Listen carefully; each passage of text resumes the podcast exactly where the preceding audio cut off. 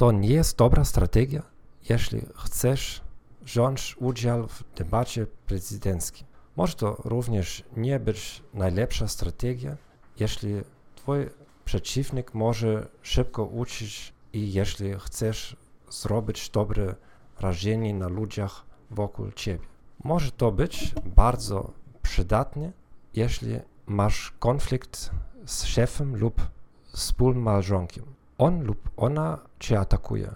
Zamiast próbować unikać dalszej krytyki, zachęca drugą osobę do wyrażania wszelkie możliwe do wyobrażenia krytyki przeciwko tobie. Robisz to aktywnie.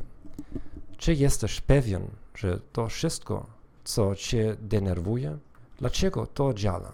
Okazujemy empatię naszemu przeciwnikowi.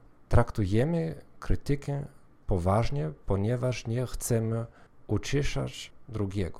Drugi może się uspokoić po prostu wyrażając swój gniew. Po prostu zyskujemy czas na przygotowanie własnej odpowiedzi. Poznajemy wszystkie ukryte argumenty przeciwko nam, aby móc na to wszystko odpowiedzieć.